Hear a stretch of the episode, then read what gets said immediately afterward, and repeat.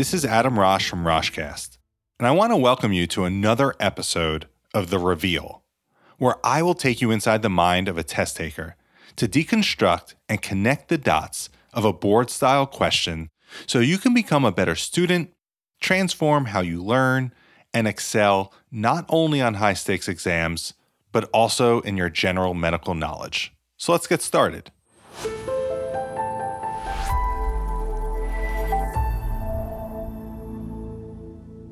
All right, let's jump into this question. We have a 76 year old man who presents to the emergency department with shortness of breath and lightheadedness. Vital signs are blood pressure 70 over 56, heart rate 124, respiratory rate 22, temperature 37.6. Distended neck veins and dropped radial beats on exam. His lungs are clear to auscultation, but his heart sounds are distant. He has some fullness to palpation of the right upper quadrant. Which of the following is the most appropriate diagnostic test? So, this is a two step question. We need to first identify the pathological process and then come up with what is the most appropriate diagnostic test. So, I think let's find out what this process is. And if we look at our clinical vignette, we have an older gentleman here. And some of the key takeaways his blood pressure is terrible. It's uh, hypotensive 70 over 56 with a very narrow pulse pressure here heart rate, he's tachycardic, he's a little tachypneic here, and his temperature is 37.6. So he's afebrile, not consistent with a infectious process. Physical exam is the clincher here. We have distended neck veins. When I see distended neck veins, I think of just a few things tension pneumothorax, pericardial tamponade, maybe right sided heart failure with some liver congestion.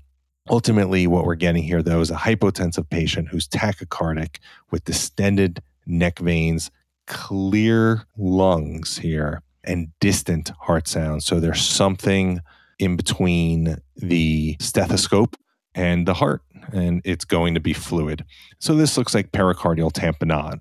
And once we know this is tamponade, let's identify what the best diagnostic test is for that.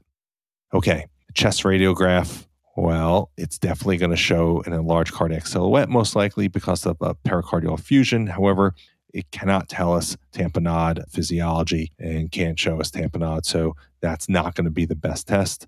A CT scan of the chest, this is specifically an angiogram, you know, that may be good for an aortic dissection, which could be associated with tamponade. However, it's not the best test for tamponade, especially the patient has to leave the emergency department and go into the radiology suite to obtain this. So definitely not the best one and is not dynamic at all. It's not going to necessarily show tamponade physiology.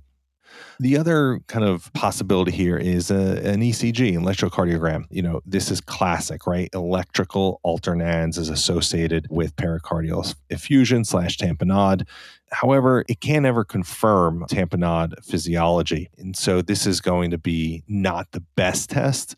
It can be used to help us identify effusion and, and tamponade. But really, bedside echocardiography is going to show us dynamic evidence of tamponade, uh, maybe some ventricular collapse. It will show pericardial effusion. It could be done at the bedside. So there's no doubt that for me, this is going to be the best answer here. So let's select A, click next, and sure enough, bedside echocardiography or bedside echo is the correct answer.